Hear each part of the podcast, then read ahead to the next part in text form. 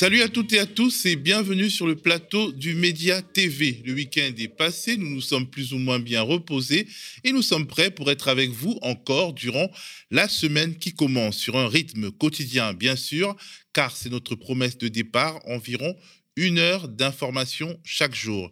Une heure d'information différente, engagée au service des luttes et de ceux qui luttent.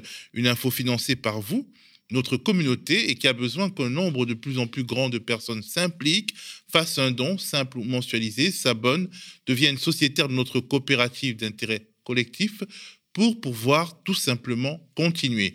La contre-matinale du média, épisode 82, c'est parti.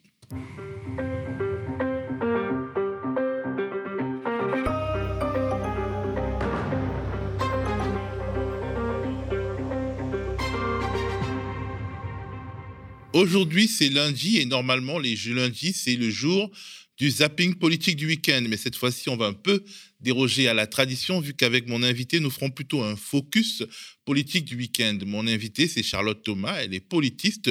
Ensemble, nous parlerons de la primaire populaire qui vient de désigner Christiane Taubira comme sa candidate de l'Union de la gauche. Nous parlerons de la forme politique que cette primaire populaire représente, de son résultat et de la manière dont elle influencera ou pas cette campagne électorale et celles qui arriveront à l'avenir. En deuxième partie de matinée, je recevrai Yanis Mamdi, journaliste pour Off Investigation, tout nouveau euh, média vidéo indépendant spécialisé justement dans l'investigation. Il nous parlera de son documentaire qui est sorti samedi dernier sur le site et la chaîne YouTube de Off Investigation. Un documentaire qui fait partie d'une série, Emmanuel, un banquier à l'Élysée, une série remplie de révélations et de témoignages inédits qui fait le point sur le bilan de l'actuel locataire de l'Élysée. L'épisode que Yanis vient nous présenter intitulé Gilets jaunes, le maintien du chaos. Nous aurons aussi un petit moment, euh, minute citoyenne, interpellé par l'autre matinale de vendredi dernier, notamment par le sujet sur le calvaire dans les EHPAD. Une aide-soignante a voulu nous partager son témoignage. Mais sans plus tarder, c'est la titrologie. Gauche et maintenant, c'est la question que se pose le quotidien de Centre Gauche Libération à la une de sa dernière édition où l'on entrevoit le visage de Christiane Taubira sur un poster. Une Christiane Taubira qui a exprimé sa volonté de rassembler après sa victoire lors de la primaire populaire. Libé et dubitatif toutefois. Début d'un élan ou candidature de plus. Le quotidien, financé par un fonds de dotation abondé par son ancien propriétaire, le milliardaire des télécoms Patrick Drahi, constate qu'il s'agit là d'une victoire qui ne dissipe pas le brouillard. Le Monde aussi titre sur la primaire populaire. Quel paysage à gauche Après la primaire populaire, Le Monde s'apesantit sur la guéguerre qui a déjà commencé au sein de la social-démocratie entre Anne Hidalgo, qui parie sur le fait que Taubira n'aura pas ses 500 parrainages, et Christian Taubira, qui mise sur le fait qu'Anne Hidalgo n'aura pas de financement en l'état actuel. Des sondages et subira inéluctablement des défections. À la une de l'humanité, un sujet sur la nouvelle inquisition des droites extrêmes, le quotidien d'inspiration communiste, nous raconte comment, des États-Unis à la Pologne, en passant par le Brésil, des lobbies réactionnaires créent des listes de livres à éviter, dans lesquels on retrouve ceux de Martin Luther King ou de l'écrivaine africaine-américaine Toni Morrison, ou encore Maus Moss, une BD sur le génocide des Juifs d'Europe. La tension entre la Russie et l'Ukraine s'étale à la une du Figaro et de la Croix. Ukraine, les calculs dangereux de Poutine, titre le Figaro, qui parle de jeu de poker en précipitant la crise ukrainienne face aux Américains. Le maître du Kremlin s'efforce de ressusciter la puissance russe, écrit le quotidien contrôlé par la famille Dassault, elle-même membre du lobby militaro-industriel français. Le problème est tout de même que cette crise ukrainienne est largement virtuelle, ce qui fait que la croix titre Ukraine, la drôle de guerre. En effet, à Kiev, tout le monde parle des Russes, mais personne ne les voit. Et du coup, la population continue de vivre normalement, comme l'écrit la croix. De son côté, les échos donnent un écho à la proposition de Valérie Pécresse, une proposition consistant à demander aux employeurs d'augmenter les salaires face à l'inflation en échange d'une baisse encore plus accrue des impôts de production. En gros, le principe est que dans tous les cas, les patrons ne doivent pas faire plus d'efforts de redistribution en direction des salariés, malgré les dividendes records des actionnaires des grands groupes. Baisse des impôts de production, ça signifie au final soit appauvrissement des services publics, soit transfert de la charge fiscale aux familles. Bref, on est dans les échos. Le quotidien du milliardaire Bernard Arnault, patron de LVMH et plus riche, plus riche français dans le monde. Vendredi dernier, ma collègue et camarade Nadia évoquait un article nous ramenant à une question de fond, celle du comportement de certains éléments de notre police nationale face aux violences sexistes et sexuelles. La victime était venue porter plainte pour violence conjugale. Un commandant de police d'Épinay-sur-Seine visé par une plainte pour harcèlement sexuel. C'est le titre de l'article qui est de nos confrères de Street Press. Pour ceux qui ont raté la matinale de vendredi, c'est l'histoire incroyable de Sarah qui va au commissariat porter plainte contre son mari violent pour chantage sexuel. Contre toute attente, c'est elle qui est mise en garde à vue, son époux ayant porté plainte avant elle, mais pour violence. Au final, elle est libérée. C'est au commissariat même qu'elle fait la connaissance d'un commandant de police qui se met à lui faire subir des faits de harcèlement sexuel, notamment via des SMS complètement déplacés. Elle finit par porter plainte devant l'IGPN. Bon à savoir, elle est autiste Asperger et la policier qui la harcèle le sait autour de la même thématique, malheureusement.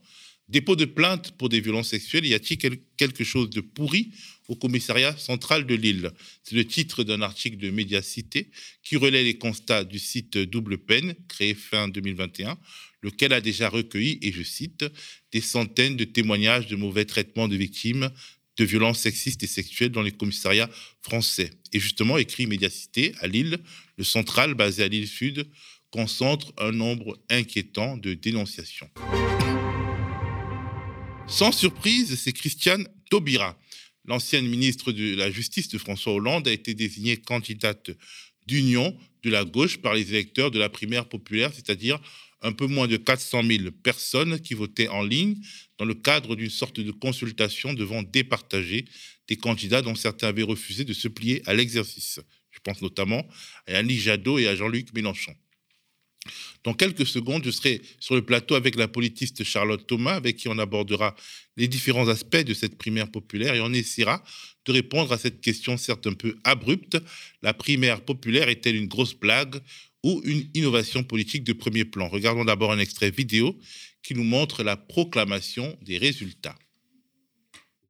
Le processus de la primaire populaire a réuni 466 895 inscrits il y a eu 392 738 votants, soit une participation de 84,1%. Sur la base des données du vote issu de ce dépouillement et du calcul opéré selon la méthode de vote dite du jugement majoritaire, sous le contrôle des personnes euh, euh, qui l'ont inventé et, et réfléchi, il a été déterminé que la personne arrivée en tête est Madame Christiane Taubira. L'ordre d'arrivée et donc, en première position, Madame Christiane Taubira avec une mention bien plus. En deuxième position, Monsieur Yannick Jadot avec une mention assez bien plus.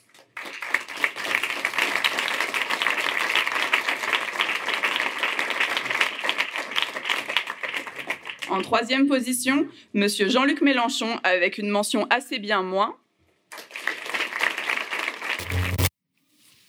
Bonjour Charlotte. Bonjour. Vous êtes politiste, c'est-à-dire chercheuse, en spécialiste, chercheuse spécialiste en sciences politiques, et nous avons voulu vous faire appel pour analyser cet objet, euh, cet objet atypique appelé primaire populaire. D'entrée de jeu, je voudrais qu'on évoque un peu euh, celle qui en sort gagnante, le résultat. Donc, on est d'accord pour dire que ce n'est pas vraiment une surprise si Christiane Taubira gagne cette primaire populaire. Tout à fait. Alors, je précise juste aussi, par souci de transparence, que je suis effectivement politiste et c'est dans ce cadre-là que vous m'invitez. C'est comme ça que je, je, viens parler, mais que je suis également euh, euh, militante euh, dans l'Union populaire, dans un groupe d'action en Seine-Saint-Denis, en toute transparence. Euh, ce militantisme informe juste euh, ma compréhension du politique, etc. Euh, mais, mais effectivement, en fait, il n'y a aucune surprise puisque de cette primaire populaire, enfin dite populaire, investiture d'ailleurs, parce que ça a beaucoup évolué dans le format, il y avait sept candidats finaux en liste, dont trois qui s'étaient déclarés contre cette investiture potentielle, trois qui étaient quand même relativement inconnus et une qui est connue et qui donc a remporté cette primaire populaire sans encore une fois trop de suspense. en fait, on s'est rendu compte qu'après, euh, finalement, son entrée dans la machine de la première populaire, euh, son choix d'y adhérer, son annonce de candidature, il y a eu un certain nombre de gens qui sont inscrits et on s'imagine que ces gens-là sont inscrits pour voter pour elle. Oui, alors là, moi, je me fie parce que déjà aussi, ici, on va discuter de la primaire populaire, mais comme on disait, pour prendre aussi un petit peu de hauteur et pas uniquement être dans euh, les, enjeux vraiment strictement de candidats, mais dire ce que ça nous dit un peu de, la gauche et de la chose euh, politique. Mais effectivement, donc de ce que j'ai lu, parce que moi, je m'en fie en fait aux déclarations des organisateurs, organisatrices de cette primaire dite populaire, euh, suite à l'entrée en campagne de Christiane Taubira le 15 janvier, il y a eu une augmentation des inscriptions. Après, par exemple, sur le taux de participation, on a noté 85%. Alors là aussi, avec euh, des enjeux, parce qu'a priori, on peut voter plusieurs fois. Enfin, je crois que ça, vous allez revenir, mais 85%. Alors, c'est élevé, effectivement c'est aussi à remettre dans le contexte de gens qui, ont fait la démarche de s'inscrire à une primaire dite populaire, mais qui ensuite ont choisi de ne pas voter. Donc il faut aussi remettre ça euh, euh, en, perspective pour, euh, au regard des chiffres évoqués, parce que je crois qu'on est à 300, du coup, 380 000 suffrages exprimés, sachant qu'en plus, les personnes qui s'exprimaient, si j'ai bien suivi, votent pour plusieurs, enfin, donnent des notes à plusieurs candidats ou candidates. Donc en plus, ça remet quand même beaucoup en cause uniquement la victoire triomphale de, Christiane Taubira, en tout cas ce qu'elle représente par rapport à un peuple dit de gauche. En tout cas, dans l'extrait vidéo qu'on a regardé, la manière dont les résultats sont divulgués euh, interpelle. On parle de pourcentage de mentions attribuées. des mentions comme très bien, bien, assez bien, passable ou insuffisant, ça nous rappelle le bac. C'est celui qui a le plus de mentions positives et le moins de mentions négatives, donc qui passe. Qu'est-ce que ça a comme conséquence d'un point de vue politique et programmatique? Bah, moi, je trouve qu'en fait, ce qui est très euh, compliqué également, d'ailleurs, quand on, entend les prises de position des organisateurs, avant le, déroulé du suffrage, hein, des organisateurs et des organisatrices, il y a une sorte, pour moi, de, myopie sociologique au sens où c'est comme si euh, le politique n'était pas conflictuel. Or, l'essence même du politique est d'être conflictuel. Donc, en fait, vouloir gommer ce conflit, c'est effacer les luttes, d'une part. Donc, quand on parle d'un jugement majoritaire, euh, d'accord, effectivement, en plus, il est vrai que d'un point de vue de scénographie, euh, cette remise des diplômes était quand même assez euh, Bon, pour le coup, là, je trouve un peu questionnante et voire parfois gênante parce qu'on attribue des notes. Euh, aussi, il faut voir le panel sociologique. Enfin, moi, j'aimerais bien vraiment avoir une ventilation sociologique des personnes qui se sont exprimées, qui ont exprimé leur suffrage pour voir quelle est leur représentativité des peuples dits de gauche.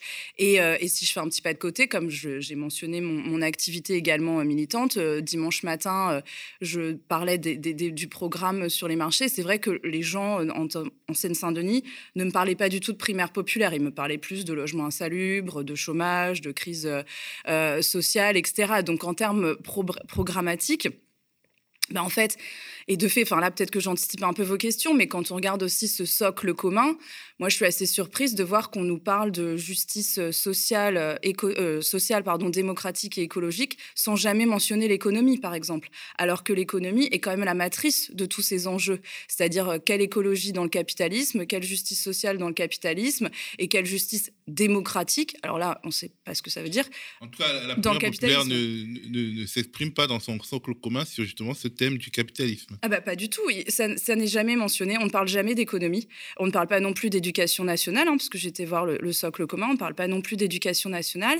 Alors, assez questionnant aussi pour un, socle commun pour une présidentielle, dont on sait que le président ou la présidente, enfin les prérogatives régaliennes du président ou de la présidente sont les questions afférentes aux questions, enfin les, choses afférentes aux questions internationales, comme l'Union européenne et, les relations internationales, il n'y a aucune mention de ces domaines dans le socle commun. Or, comment aujourd'hui, alors qu'on est dans, un, dans l'Union européenne, comment envisager une quelconque justice sociale si on ne parle pas des traités européens qui sont extrêmement néolibéraux? Enfin, il y a une vraie aporie et, et, donc juste, il y a une myopie sociologique au sens où je trouve que cette primaire donne l'impression que ce qui compte, c'est euh, le concours de beauté, le candidat ou la candidate, mais encore une fois, quelle est l'entrée par les idées? Et quand on entend les organisateurs, organisatrices qui parlent de réinventer la gauche, en, parlant uniquement de candidats, enfin le travail il doit se faire sur le terrain en fait et d'aller alors non pas politiser les gens parce que les gens sont très politisés notamment les, enfin, les abstentionnistes. Il ne faut pas croire que c'est des gens qui ne votent pas par, par choix de ne pas voter. Il y a une part d'abstentionnisme qui est un combat politique dans les franges libertaires, anarchistes, etc., et qui, sont, qui est crucial. Il faut que ces gens restent abstentionnistes parce que ce sont comme les ZAD un peu des endroits où on invente le politique de demain. Et il y a une part aussi d'abstentionnistes qui ne votent plus parce qu'ils ne croient plus en la, en la conversion de leur lutte dans un vote. Et c'est là où c'est sur ça qu'il faut travailler, mais pas sur présenter une, un autre candidat, parce que sur l'utilité aussi de la primaire de gauche, si on parle en fait euh, de la politique, donc là pour le coup vraiment des choses partisanes, il me semble que l'enjeu de cette primaire populaire était de faire l'union de la gauche. Or, on a donc une candidate en plus. On a une, candidate en plus. Alors, en, parlant toujours, en restant sur la thématique des idées, finalement, il n'y a pas eu de grand moment de discussion entre les différents euh, candidats euh, euh, qui acceptaient le principe de la, primaire populaire. Et Christiane Taubira même n'est pas venue à un débat qui avait été organisé. Elle a envoyé quelqu'un. Ça veut dire quelque chose quand même. Mais tout à fait, c'est ça. Je veux dire, donc là, on en revient encore. Enfin, moi, ce que je trouve vraiment dommageable, enfin, genre, en tant que politiste, là, pour le coup, donc quelqu'un qui quand même à petite connaissance de la chose politique, c'est que euh, on a déjà très peu de fenêtres euh, médiatiques dans la presse dite, disons, capitalistique, pour le dire rapidement. Et là, en fait, de la, gauche, hein, je veux dire, la pensée dite de gauche, parce que là aussi, il y a beaucoup de choses à dire. Donc, on a déjà très peu d'opportunités pour porter des, termes de, des thèmes de la gauche. Aujourd'hui, on nous parle d'immigration tous les quatre matins, de racisme, etc. Et, euh, et, de repli sur soi. Et là, en fait, cette fenêtre médiatique, elle a été occupée par un concours de, de, de personnes, pas du tout pour porter des idées, encore une fois, j'insiste vraiment, mais sur les combats de la gauche, sur ce qui intéresse les lecteurs et les lectrices potentielles de gauche, c'est-à-dire euh, son salaire, euh, ses conditions de travail, l'hôpital public euh, qui crève, l'éducation nationale, etc. Et là, comme vous le disiez, le fait que même la seule candidate qui a, enfin putative à l'époque, mais en tout cas qui était favorable à, cet objet politique dont certains et certaines disaient depuis le début qu'il était fait quand même pour apporter Christiane, adouber euh, la candidature de, Christiane Taubira, le fait même qu'elle n'ait même pas participé à un quelconque débat d'idées et dont on ne sait pas aujourd'hui encore euh, quel est son programme, puisque par exemple sur le socle commun, donc le socle commun envisage, donc le socle commun, c'est euh, les engagements très très légers auxquels se, qui font le socle donc de la primaire populaire. Dans ce ce socle commun, par exemple, on parle de la sixième République. Alors moi, je ne sais pas ce que Christiane Taubira parle de, pense de la sixième République, mais euh, si on, en revient à son programme de 2002, elle était quand même pour un renforcement des pouvoirs du président. Euh, de la un même renforcement de la cinquième bah, République. voilà, donc euh, elle est aussi pour, là je l'entendais à la matinale France Inter il y a quelques temps, donc elle est aussi pour un, un allongement du temps de travail. En 2002, elle était plutôt favorable à la retraite pour par capitalisation. On rappelle aussi qu'elle était dans le gouvernement Hollande.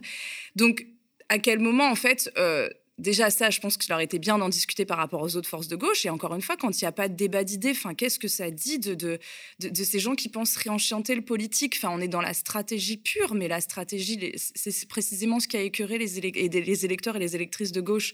Donc, je ne comprends pas très bien, en fait. Alors, euh, euh, ce scrutin au jugement majoritaire s'est déroulé sur Internet, c'est important de le dire, et de nombreuses polémiques ont éclaté sur Twitter notamment sur les possibilités de vote multiples et de hacking du système. On regarde un petit extrait vidéo. Alors j'ai fait une petite expérience, je me suis inscrit trois fois, trois fois avec des numéros de téléphone à mon nom, euh, dont un que j'ai pris sur Skype, un numéro américain que j'ai fait juste pour ça, et trois emails différents, trois cartes bancaires différentes, une anglaise que j'avais et deux cartes bancaires à mon nom en France. On va voir, est-ce que je peux voter trois fois à la primaire populaire? Euh, J'ai trois mails avec trois numéros d'identifiants différents, puisque je me suis inscrit trois fois. Pour l'instant, personne n'a râlé. On va commencer avec l'identifiant DDNBH. Alors, c'est parti. Votons par SMS. C'est le premier téléphone que j'ai mis. C'est parti. Ça y est, le voilà. Eh bien, écoutez, comme c'est une expérience, on va pas falsifier le vote, donc on va mettre très bien à tout le monde. Maintenant, on vote avec le numéro qu'on m'a envoyé par SMS. Et c'est bon, accusé de réception, monsieur Martin Rieu, vous avez bien voté. Alors cette fois, un nouvel identifiant, code de validation. Bienvenue monsieur Martin Rieu. Ça les embête pas du tout que je m'appelle pareil. Après tout, hein, les homonymes ça existe. Pareil, on met très bien à tout le monde. Et c'est parti, une nouvelle confirmation à 14h11 Confirmation 11 au ligne 9. Donc vous voyez que ce n'est pas la même. J'ai voté deux fois. Formidable. Code de validation. Allez, on va voter. Tout le monde très bien, toujours. Et voilà, donc euh, j'ai voté une troisième fois. Alors, euh, euh, Charlotte, ce petit exemple pose le problème du vote électronique. Jusqu'à quel point est-il crédible? Alors, on ne va pas entrer dans les détails techniques parce que ce n'est pas notre domaine. En gros, il y y a, des problèmes techniques. Mais est-ce que, même de manière structurelle, le vote électronique, en plus le vote électronique à, l'aide d'une carte bleue, est-ce que ce n'est pas déjà un vote censitaire? Bah, c'est ça, c'est ça. Ça pose aussi la question de, de, la pratique du politique, c'est-à-dire, enfin bon là, de la politique, puisqu'on parle d'un vote, mais de la pratique du, politique. on vote de chez soi. Enfin, je veux dire, un moment de scrutin, c'est aussi un moment donné où on se déplace, on va dans un espace commun partagé avec d'autres électeurs et électrices. Enfin, il y, a toute une, mise en, scène, en fait, du, vote qui est importante, parce que ça fait partie de la socialisation, ça fait partie de, de du contact humain, etc. Donc, il y a déjà cette dimension en termes de, contact. Et puis, effectivement, euh, voter avec sa carte bleue. Enfin, là, aussi, et, après, je veux pas, je, tiens quand même à dire que je, sais très bien, les militants et les militantes de la primaire populaire se sont engagés, on, est un combat politique. Enfin, je respecte complètement ça. Je dis juste que euh, ça, pose vraiment des questions dans, ce que ça produit au final.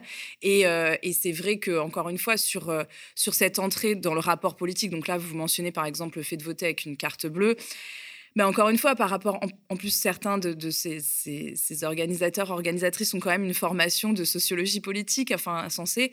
Donc, ça, pose la question de comment on appréhende euh, la chose politique euh, dans, dans un certain, une partie de, la gauche. Et c'est ça qui, je trouve, enfin, je me répète un petit peu, mais euh, témoigne d'une myopie un peu sociologique et d'une d'une d'une loupe quoi journalistique en pensant que ce qui compte c'est euh, le, candidat ou la candidate quoi alors que ou la façon de faire parce que c'est ça il y a aussi un côté un peu euh, alors on a en fait, euh, ils ont vraiment insisté sur l'expérimentation que constituait bah, cette mise en pratique Exactement inédite du jugement majoritaire en fait. Sur ça, sur le côté jeune. Alors euh, moi, enfin le, côté jeune, je veux dire, c'est très bien la jeunesse, mais ce n'est pas une vertu en soi. Enfin, Emmanuel Macron est un président jeune. On l'a beaucoup entendu en 2017. Est-ce que ça fait de lui un progressiste? Je suis pas complètement convaincue.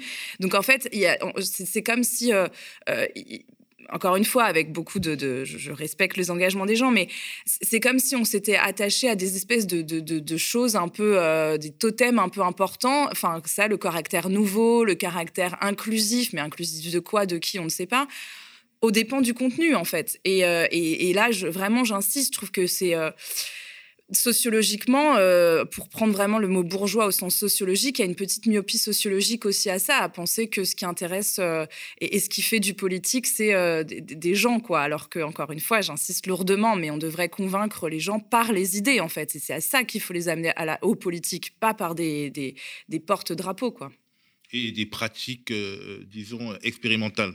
Alors, tout à fait. Qui, qui pardon, excusez-moi, je vous coupe, mais dans quelle mesure euh, ça, ça intéresse vraiment, par exemple, il y, a des gens encore qui sont dans des territoires euh, qui sont en fracture euh, numérique. Bon, donc, et dont on peut faire l'hypothèse sociologique que ce serait plus des gens qui ont des intérêts objectifs de gauche, pour le dire avec grande formule. Quel est leur rapport à une primaire populaire sur laquelle on vote par Internet? Alors, le, vote par Internet, ça peut aussi susciter de l'espoir dans la mesure où on parle beaucoup de démocratie directe. On a parlé depuis les Gilets jaunes beaucoup du thème de la démocratie directe. Et il se trouve qu'il est plus facile de faire un référendum euh, de type RIC par Internet. Et donc, on, peut se dire, bah, si euh, ça, fonctionne, bah, on pourra multiplier le nombre de référendums sans forcément obliger les personnes à se rendre à des endroits. Qui donc encore une fois un vrai problème, parce que qu'est-ce que la chose politique si ce n'est la rencontre des individus? Enfin, ce qui distingue, euh, là c'est des grands trucs un peu de philosophie politique très simple, mais ce qui, nous distingue quand même des. Enfin, ce qui distingue l'être humain, c'est qu'il est quand même capable de produire l'organisation de sa cité, de l'administrer, etc., etc. Enfin, rien de, rien de dingue, un politique, la vie de la cité. Donc, si on se rencontre plus, enfin, vous voyez, déjà ne plus se rencontrer, ça veut dire c'est quand même très problématique pour faire société d'une part, et d'autre part, ça crée aussi une forme de censure parce que vous ou moi, enfin des gens qui sont déjà par éducation, par envie, par intérêt, qui ont le temps aussi, parce qu'il y a aussi vraiment une question de temps quand on fait des journées qui commencent à 5 heures du matin, dans quelle mesure on a le temps juste matériel de, de militer ou de s'intéresser, etc. Enfin, de s'intéresser au sens partisan du terme.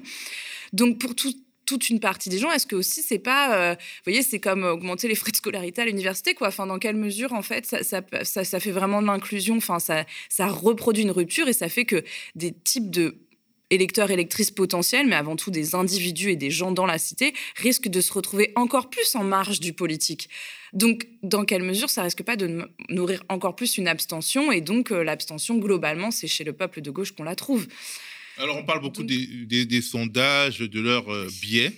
Et là, en fait, c'est une sorte de sondage géant, en réalité. Et euh, il a aussi ses propres biais, parce que finalement, le sondage par la méthode des quotas corrige ces biais. C'est-à-dire, mm. si vous faites un sondage et vous vous rendez compte qu'il y a plus d'hommes que de femmes ou bien plus de vieux que de jeunes par rapport à la représentativité nationale globale, bah vous le corrigez. On peut discuter hein, de la correction des sondages, mais vous faites un effort de correction. Mais là, il n'y a pas de correction. Et euh, c'est euh, finalement c'est le biais sociologique euh, de, de, ceux qui ont les moyens en réalité d'organiser et de, de médiatiser cette primaire populaire parce qu'on peut imaginer que moi aussi, euh, ou je sais pas, quelqu'un ailleurs a envie de faire sa propre primaire populaire, mais ça n'aurait pas eu ce résultat. Ils ont eu des financements, de l'argent, ils ont mobilisé des fonds. Exactement. Alors, bon, sur tous ces enjeux, je, enfin, sur les enjeux que vous mentionnez à la fin, sur euh, les, parce que c'est quand même des vraies questions, je ne veux pas rentrer là-dedans parce que c'est pas mon sujet. Je pense qu'il y a par exemple un papier très étayé de Frustration Magazine sur la, le sujet. Qui a il y a aussi un papier dans le Canard, il y avait un papier dans Politis. Enfin, qui pose aussi de vraies questions sur d'où ça vient, d'où on vient. Parce que moi, je vous ai précisé au début d'où je parlais, c'est-à-dire en précisant mon, mon, caractère aussi militant. Je pense que c'est quand même crucial de savoir d'où les gens parlent parce que ça nous, enfin, ça nous informe beaucoup sur leur vision euh, de, la société et leur, euh, leur socialisation et leur trajectoire personnelle. Donc là aussi, il y a beaucoup de choses à dire. Je ne rentre pas là-dedans. Je renvoie les gens, les auditeurs, enfin les téléspectateurs, téléspectatrices à ce papier. Mais effectivement, pour répondre à votre question, encore une fois, moi, quand je vais voir le socle commun, alors je suis complètement d'accord, l'écologie est une urgence, euh, on l'a vu cet hiver, cet été, les dômes de...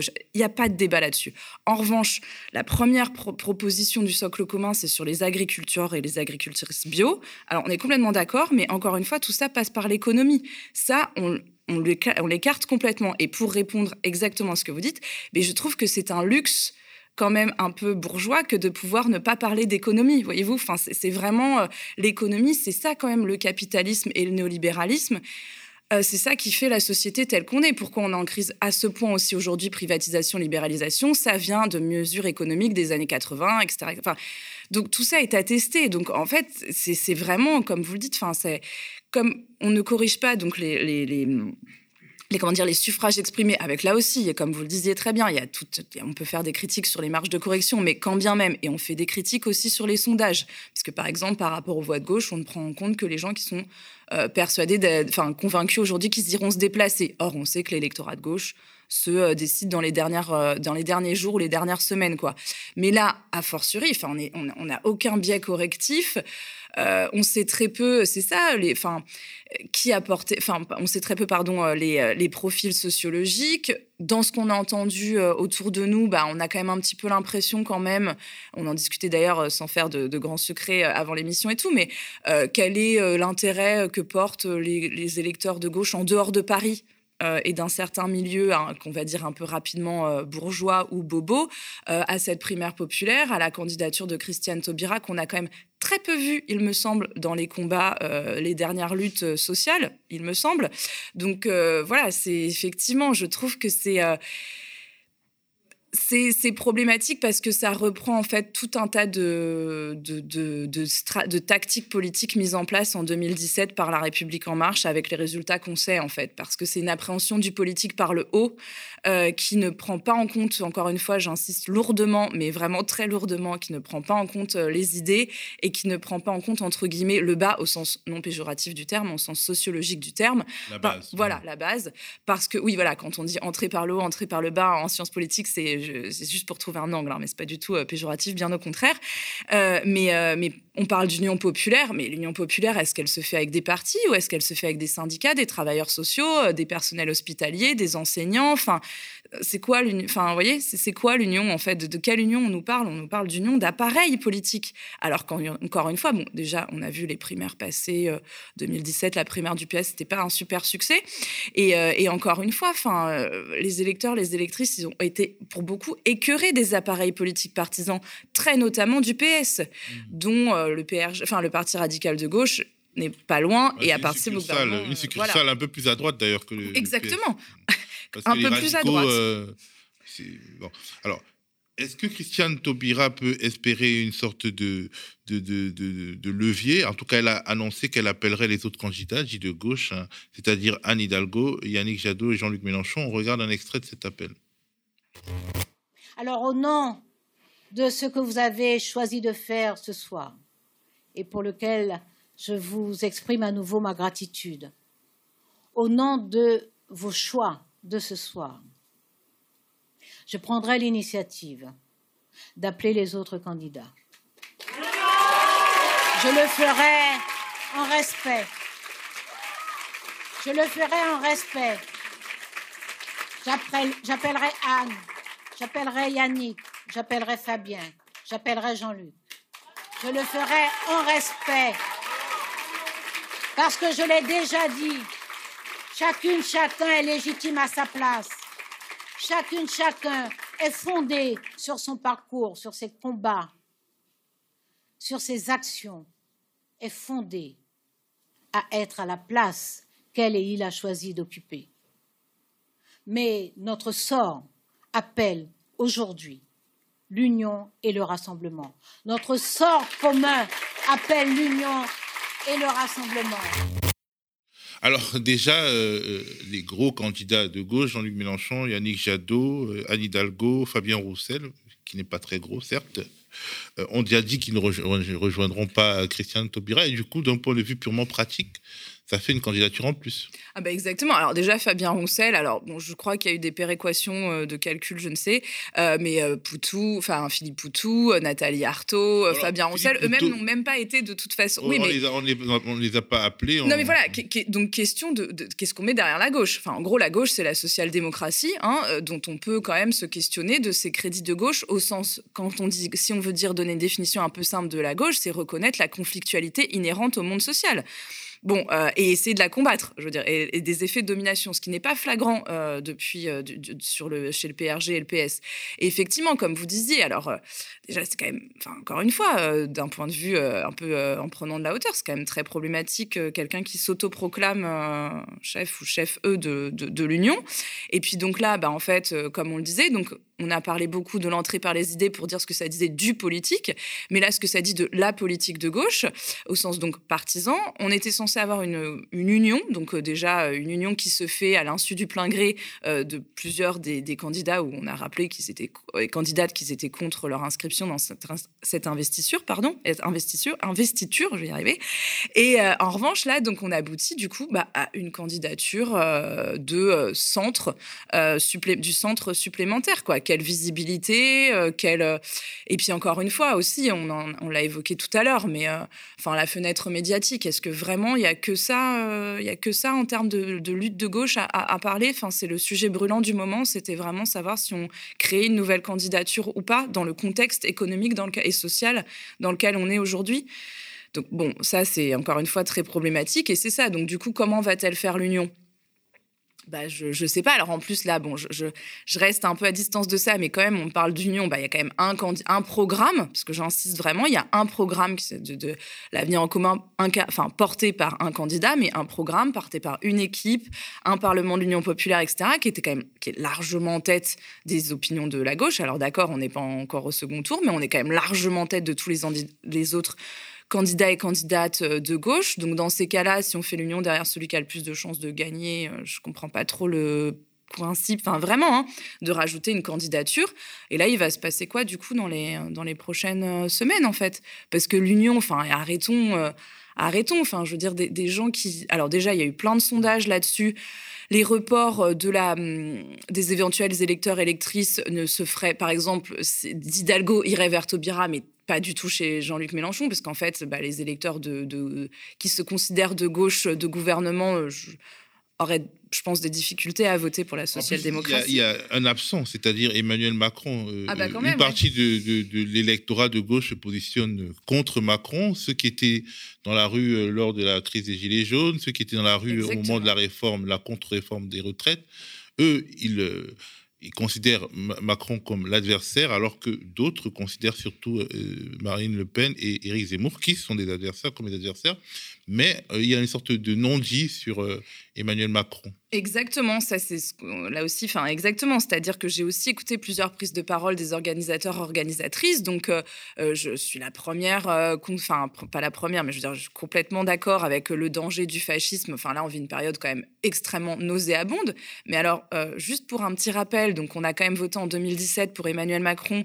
En 2022, on se retrouve avec euh, deux, voire trois candidats d'extrême droite euh, à la présidentielle. Donc, dans quelle mesure Emmanuel Macron a fait barrage aux idées d'extrême droite? D'autre part, on a quand même eu un ministre de l'Intérieur, Gérald, Gérald Darmanin, qui a dit à la représentante de l'extrême droite qu'elle était molle sur l'immigration. Donc, je considère quand même que Emmanuel Macron est à minima notre adversaire, puisqu'on peut dire quand même que le fascisme est plus notre ennemi que notre adversaire. Et donc, en fait, dans les prises de parole des organisateurs, organisatrices, on parle très, très peu euh, de, du macronisme, euh, etc. Enfin, de toute la, destru enfin, de la déstructuration totale du monde social, euh, de tous les, coups qui ont été portés aux institutions démocratiques de la cinquième sous ce mandat-là. On en parle très, très peu. C'est juste un... On parle du fascisme, d'accord, mais est-ce qu'on parle de celui qui lui a fait la courte échelle? Très, très peu bah, de fait. En même temps, que ce soit euh, le PS ou le PRG, leur ligne politique, enfin leur démarcation politique euh, militante par rapport à la République en marche ne sont pas hyper claires. donc ça peut se comprendre. Ce sont les enfants du hollandisme. Hein. Je ne voulais pas le dire, donc je vous laisse le dire, mais euh, oui, exactement. Donc, donc voilà, après, c'est ce que je, enfin, vraiment sur la question de l'union, donc en fait, à quel moment on pense faire l'union avec des gens qui ont soutenu les lois travail? Enfin, vraiment. Alors d'accord, Christiane Taubira a fini par démissionner au bout d'un moment du gouvernement Hollande. Enfin, elle a attendu quand même. Donc, euh, et ça s'est plus joué sur les enjeux des chances de nationalité. Alors c'est très bien, mais encore une fois, les questions économiques sont la matrice de tout ça. On n'en parle pas. En tout cas, maintenant que c'est fait, la primaire populaire c'est fait, peut-être que on retournera à un véritable débat d'idées. Merci beaucoup, Charlotte. Thomas d'être venu sur notre plateau. Je rappelle que vous êtes politiste et, une politiste engagée, militante également. Et on a parlé justement de la forme politique qu'était cette primaire populaire. Merci. Moment de la minute citoyenne, après avoir regardé notre matinale de vendredi dernier, en grande partie consacrée au sort souvent terrible de nos anciens dans les EHPAD, Maëlle, aide-soignante qui travaille dans le domaine de l'aide à la personne, a voulu nous partager son expérience. On rappelle que Maëlle est très, très active. C'est une socio qui est très active dans le forum. On l'écoute. Bonjour le média, je me suis levée de bonheur pour vous écouter ce matin. Je suis aide-soignante depuis plus de 5 ans, mais ça fait 10 ans que je suis dans l'aide à la personne. J'ai vécu plusieurs situations d'urgence, manque de moyens, de matériel. Je change assez régulièrement de structure et je constate toujours la même chose. Je vais vous parler du Ségur. Certaines structures comme la MAS, la maison d'accueil spécialisée, le FAM, foyer d'accueil médicalisé, le FAS, foyer d'accueil spécialisé, toutes ces structures ont des usagers dépendants avec des troubles moteurs et psychologiques. C'est des personnes polyhandicapées. Les salariés sont à bout, pas de prime, pas de Ségur, pas de 13e mois, pas de, prime de risque. On est payé au SMIC, on travaille les week-ends, les jours fériés, les plannings changent tous les jours car manque du personnel. Je ne suis pas syndicaliste, je ne suis pas une militante, je, suis juste une citoyenne en colère. J'ai fait de l'intérim, j'ai travaillé en EHPAD. Oh là là. Jamais, au grand jamais, je mettrai mes proches dedans. La dernière EHPAD que j'ai faite, nous étions deux professionnels pour 50 résidents, dont une dizaine étaient autonomes. Youpi J'ai tenu à moi, car les 14 besoins fondamentaux ont été bafoués. Ce n'est pas ma psychologie et ma, ma vision de ce, du métier de soins. Je vous remercie, le média, pour tout ce que vous faites. Au revoir. Alors, je suis sur le plateau du média avec Yanis Mamdi, journaliste à Off Investigation. Off Investigation est un nouveau média, un tout nouveau média vidéo qui, comme son nom l'indique, s'est spécialisé dans l'investigation, un tout nouveau média vidéo créé par Jean-Baptiste Rivoire, figure de l'enquête à Canal+, persécuté par les hommes de Vincent Bolloré et qui a décidé de reprendre sa liberté de prendre la liberté d'informer. Off Investigation est encore en campagne de levée de fonds, mais dévoile progressivement les différents épisodes de sa série d'enquête dont le nom est Emmanuel, un banquier à l'Élysée. Un homme d'affaires à l'Élysée. Un homme d'affaires à l'Élysée, euh, autant pour moi. Et justement, samedi dernier, c'était la sortie sur le site et la chaîne YouTube de ce média du troisième épisode de la série. Un troisième épisode dont le titre est très clair, Gilet jaune, le maintien du chaos et qui revient sur les secrets de la gestion de la crise des Gilets jaunes par Emmanuel Macron. Salut Yanis. Salut Théophile. Comment ça va? Ça va et toi?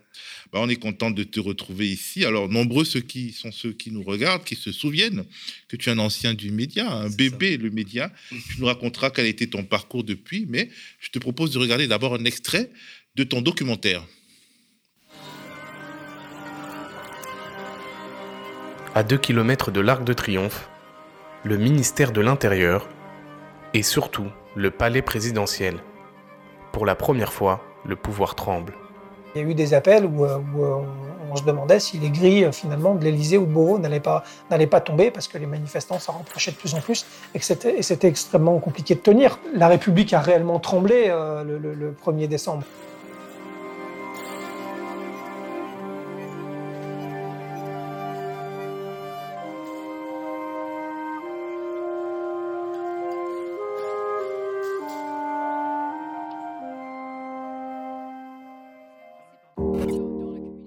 La nuit qui suit les émeutes, Emmanuel Macron prend la parole depuis l'Argentine, où il assistait à un sommet du G20. Enfin, un dernier mot sur euh, le contexte français, et parce que je ne répondrai, conformément à mes habitudes, à aucune question sur ce point. Ce qui s'est passé aujourd'hui à Paris n'a rien à voir avec l'expression pacifique d'une colère légitime. Les coupables de ces violences ne veulent pas de changement, ne veulent aucune amélioration, ils veulent le chaos.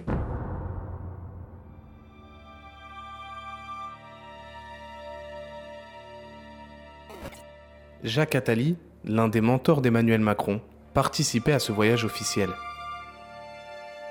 J'étais avec Emmanuel Macron dans l'avion qui le ramenait d'Argentine, euh, puisqu'il euh, m'avait convié à l'accompagner au G20. Ils ont parlé euh, très longuement euh, dans ce vol de retour. Nous avons débarqué le matin qui a suivi euh, l'incendie de l'Arc de Triomphe. Ben, je peux vous dire que là, il avait compris. Hein. à partir de cette date, Emmanuel Macron va durcir la répression policière de la plus grande révolte populaire survenue en France depuis mai 1968.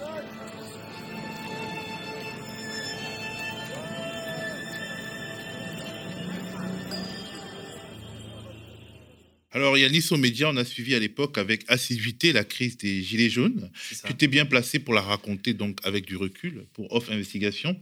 Qu'est-ce que tu as découvert euh, durant ton travail d'enquête en vue de ce documentaire? Quels sont les éclairages nouveaux, les témoignages nouveaux que tu apportes? Alors nous, en fait, on s'est posé la question euh, de comprendre, parce que moi j'étais sur le terrain, comme tu l'as dit à l'époque pour le média, pendant la crise des Gilets jaunes, j'en ai couvert pas mal, je vais dire une dizaine. Et euh, il y avait cette question qui me revenait tout le temps, c'était pourquoi, comment gérer la foule euh, durant le moment des Gilets jaunes? Qu'est-ce qui a amené tous ces débordements, euh, ces violences de part et d'autre? Comment on a eu autant de blessés Je rappelle qu'il y a eu en un an plus de 2500 blessés, donc 400 blessés graves, il y a eu 30 éborgnés, il y a eu 6 mains arrachées. Donc voilà, je me suis posé la question de savoir comment on en était arrivé là. Donc à partir de ce point-là, on a commencé, j'ai donc fait mon travail d'enquête et puis on a réussi à avoir pas mal d'acteurs qui étaient présents durant euh, ce moment. On a essayé de comprendre les décisions politiques en fait qui ont amené à cette gestion des foules et à ce que j'appelle aujourd'hui le maintien du chaos. Et vous avez parmi les acteurs, vous avez des acteurs euh, sécuritaires qui étaient en première ligne. Bien sûr, on a donc euh, l'ancien préfet de police de Paris qui, durant cinq mois, a géré la crise des gilets jaunes. On a donc un policier. On a bien sûr aussi des gilets jaunes. On a des militants des associations des droits de l'homme. Voilà tous les acteurs qui ont en fait participé, si tu veux, à cette crise et qui nous expliquent que voilà, malheureusement, pour la plupart, c'était le chaos total durant cette, cette crise là. Bah, en fait, tu parles de maintien du chaos. Peut-on aujourd'hui affirmer qu'à un moment donné, il y a une sorte de choix du chaos fait par l'exécutif? Et comment tout ça s'est manifesté? Alors, euh, un chaos de, la part de l'exécutif, en tout cas, ce qui est sûr, c'est qu'il y a une répression euh, d'autant plus forte euh, au fur et à mesure que le mouvement avançait. On le voit, bah, par exemple, après le 1er décembre, il mobilise 120 000 policiers sur tout le territoire. On le voit aussi donc en mars, quand il décide, si vous voulez, d'enlever de, Delpech et de mettre l'Allemand à, à, sa place, l'Allemand qui a une réputation d'être un, voilà, un préfet de police intransigeant, très dur. Donc, est-ce qu'il y a une volonté du chaos? En tout cas, ce qui est sûr, c'est qu'il y a une volonté voilà, de répression du mouvement pour l'éteindre. Ça, oui. Pas faire dans la dentelle. Exactement. Alors, euh, euh, il y a aussi utilisation qui est très étrange des NAS, c'est-à-dire euh, la, la, la, théorie en fait sur les NAS est complètement remise de côté. Les NAS qui doivent permettre aux, manifestants de sortir, en fait, sont des NAS tout à fait fermés qui sont voilà, faut bien créés pour rendre fous, en fait, les gens qui manifestent. Est-ce que tu nous expliquer? Oui, c'est ça. Alors, en fait, une NAS, qu'est-ce que c'est? C'est on encercle les manifestants, mais il faut absolument qu'il y ait toujours une porte de sortie euh, pour ceux qui, qui, décident de ne plus rester dans la NAS et qui peuvent s'en aller de la manifestation. Sauf que ce que nous expliquent aussi bien les policiers, les gilets jaunes que les, que les militants des droits de l'homme, c'est que durant cette crise, les NAS n'étaient pas bien appliquées. En fait, on, refermait euh, on enfermait les manifestants et on leur donnait pas de porte de sortie. Et qu'est-ce qui se passe? Ben, quand on donne pas de porte de sortie à des manifestants qui peuvent plus circuler, quand on entrave leur liberté de circulation, ben, c'est tout bête, ben, ça les énerve, ça en énerve un, deux, et puis voilà, et puis c'est comme ça en fait qu'on en vient aux affrontements et que euh, justement, bah, ça a l'effet contraire de, ça produit l'effet contraire de ce que ça devrait euh, donner, quoi. Alors, euh, Didier Lallemand, euh, donc, il remplace Delpuech. Vous évoquez les conditions dans lesquelles il devient préfet de police de Paris et comment il radicalise le maintien du chaos à Paris. Finalement, en fait, on le promeut parce qu'à Bordeaux, il a, eu, il a tapé fort, en gros, c'est ça? C'est ça, exactement. Il faut, savoir que l'Allemand, il a vraiment une réputation de préfet intransigeant. Euh, voilà, c'est comme on l'évoque dans le documentaire, c'est lui qui, est, qui, était responsable à l'époque où il y a eu l'affaire donc Olivier Béziat, donc ce paupier volontaire qui se fait tirer dans le dos. Euh, oui, oui. Et alors, pour la petite anecdote euh, de ce qu'on m'a raconté, c'est qu'à l'époque, à la préfecture de Bordeaux, quand il, est, euh, quand il, a, il a été nommé préfet de police de Paris, bah, à la préfecture de Bordeaux, ils ont sabré le champagne tellement ils étaient contents qu'il soit parti. Quoi. Ils sont débarrassés. Alors, on va pas dire tout non plus, parce qu'il faut que ceux qui nous écoutent et qui nous regardent aillent sur votre chaîne YouTube ou votre site internet pour regarder l'intégralité de ce documentaire passionnant. Et justement, il me semble que ton docu devait sortir vendredi. C'est ça. Il est sorti samedi. Parce qu'il y a une sorte de double censure sur YouTube. En tout cas, c'est ce qui est écrit sur euh, votre page YouTube. C'est ça. Alors, bah, nous, en fait, quand on a fait le documentaire, on a fait le choix, euh, à un moment, de montrer voilà, euh, crûment les images des, des, des, blessés durant le mouvement des Gilets jaunes, des blessés graves. Je le répète, hein, c'est 30, 30, 30 éborgnés, 6 mains arrachées, sans compter toutes les blessures à la tête. Donc, le bilan est estimé à peu près à 400 blessés graves durant le mouvement des Gilets jaunes. Donc ces, passages-là, bah, pour YouTube, comme il y avait du sang, etc., on a dû les enlever et on a fait face à une autre censure, un autre problème. Là, pour le coup, on n'a pas compris. C'est Canal+, donc qui revendiquait euh, une vidéo euh, de Jérôme Rodriguez, c'est-à-dire le jour où Jérôme Rodriguez euh, a perdu son œil, c'est-à-dire le 26 janvier 2019. Bah, Canal Plus revendiquait les droits de sa vidéo parce qu'il filmait avec son téléphone. En fait, il était en live au moment où il perdait son œil. Donc elles appartiennent à Jérôme Rodriguez. Alors qu'elles appartiennent à Jérôme Rodriguez et nous nous avait donné donc l'autorisation de les utiliser. Et après, euh, bah voilà, on ne sait pas comment c'est arrivé pour que euh, Canal Plus puisse revendiquer les droits de cette vidéo-là. On n'a pas compris et donc ça nous a bloqué sur YouTube parce que savoir sur YouTube c'est soit on conteste mais si on conteste on peut pas poster la vidéo tout de suite soit on coupe le passage et du coup on a, on a dû couper le passage puis apurer il y a eu le retraitement de la vidéo YouTube etc donc on a dû diffuser avec un jour de retard mais en tout cas, sur le site de Off Investigation, c'est la version euh, originale. Voilà, sur, euh, sur le site de Off, vous avez donc la version non censurée, puisqu'on utilise un autre lecteur vidéo donc, qui est PeerTube. Et là, vous pouvez voir le documentaire euh, voilà, dans son intégralité sans version censurée. Alors Yanis, on va parler un peu de toi, parce que quand même, tu es, dès décembre 2017, alors que tu es un tout jeune journaliste, tu es recruté par le média, tu feras deux ans ici. Deux ans, à peu près. Avant, tout naturellement, de chercher à voir ailleurs si l'herbe est plus verte. Tu as travaillé de manière euh, indirecte pour ce qu'on appelle les médias mainstream. Et tu es revenu dans la galaxie des médias indépendants financés par euh, leur public avec Off Investigation. Tu es un des piliers aujourd'hui de Off Investigation, on peut le dire. Alors, pourquoi ce choix du retour euh, vers la presse indépendante alors qu'il y a une forme de sécurité dans l'écosystème des médias mainstream? Il n'y a, pas vraiment une forme de sécurité dans les médias mainstream aujourd'hui. Euh, enfin, ma génération, en tout cas, on fait face à une, très grande précarité et, je ne sais pas si on peut vraiment parler de, sécurité. Non, moi, je, suis revenu à la, presse, on va dire indépendante, parce que c'est simple. Aujourd'hui, il n'y a qu'un seul, euh, y seul endroit où on peut faire notre travail euh, le plus librement possible, sans avoir tous les problèmes d'un diffuseur. Donc, vous savez, quand vous avez un diffuseur, bah, comme Arte, vous avez euh, plein de gens à qui vous devez rendre des comptes, qui ne sont pas forcément d'accord sur la manière dont vous devez faire votre reportage, etc. Donc ça, ça, devient, ça devient vite compliqué euh, de faire euh, le, le, reportage comme vous, vous l'entendez. Donc voilà, pourquoi je suis retourné à la presse indépendante, c'est pour ça.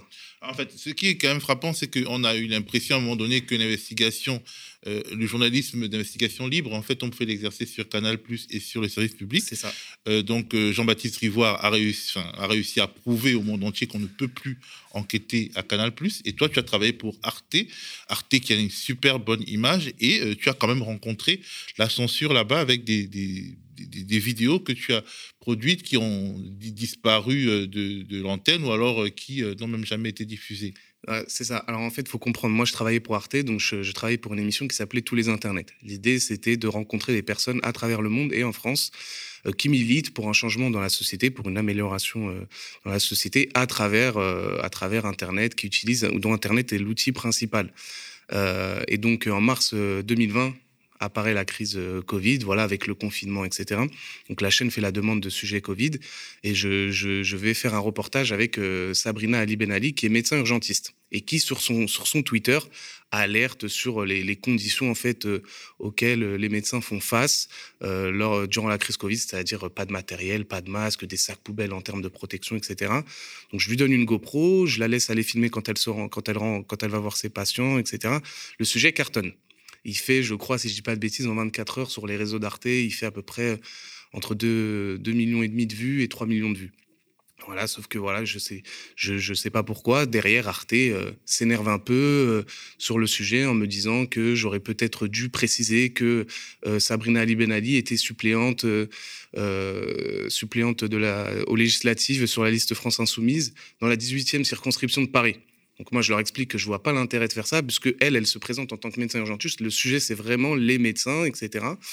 Et euh... tu veux prendre la distance par rapport à sa parole, en gros. Oui, voilà. Alors, je sais pas, peut-être c'est que le sujet a tapé très fort. Moi, je sais que le sujet, à l'époque, il était représentatif d'une colère.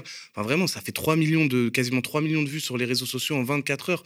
Alors, je sais pas, j'ai pas le décompte d'Arte, mais je pense que c'est sûr que c'est un des plus gros scores qu'ils ont fait.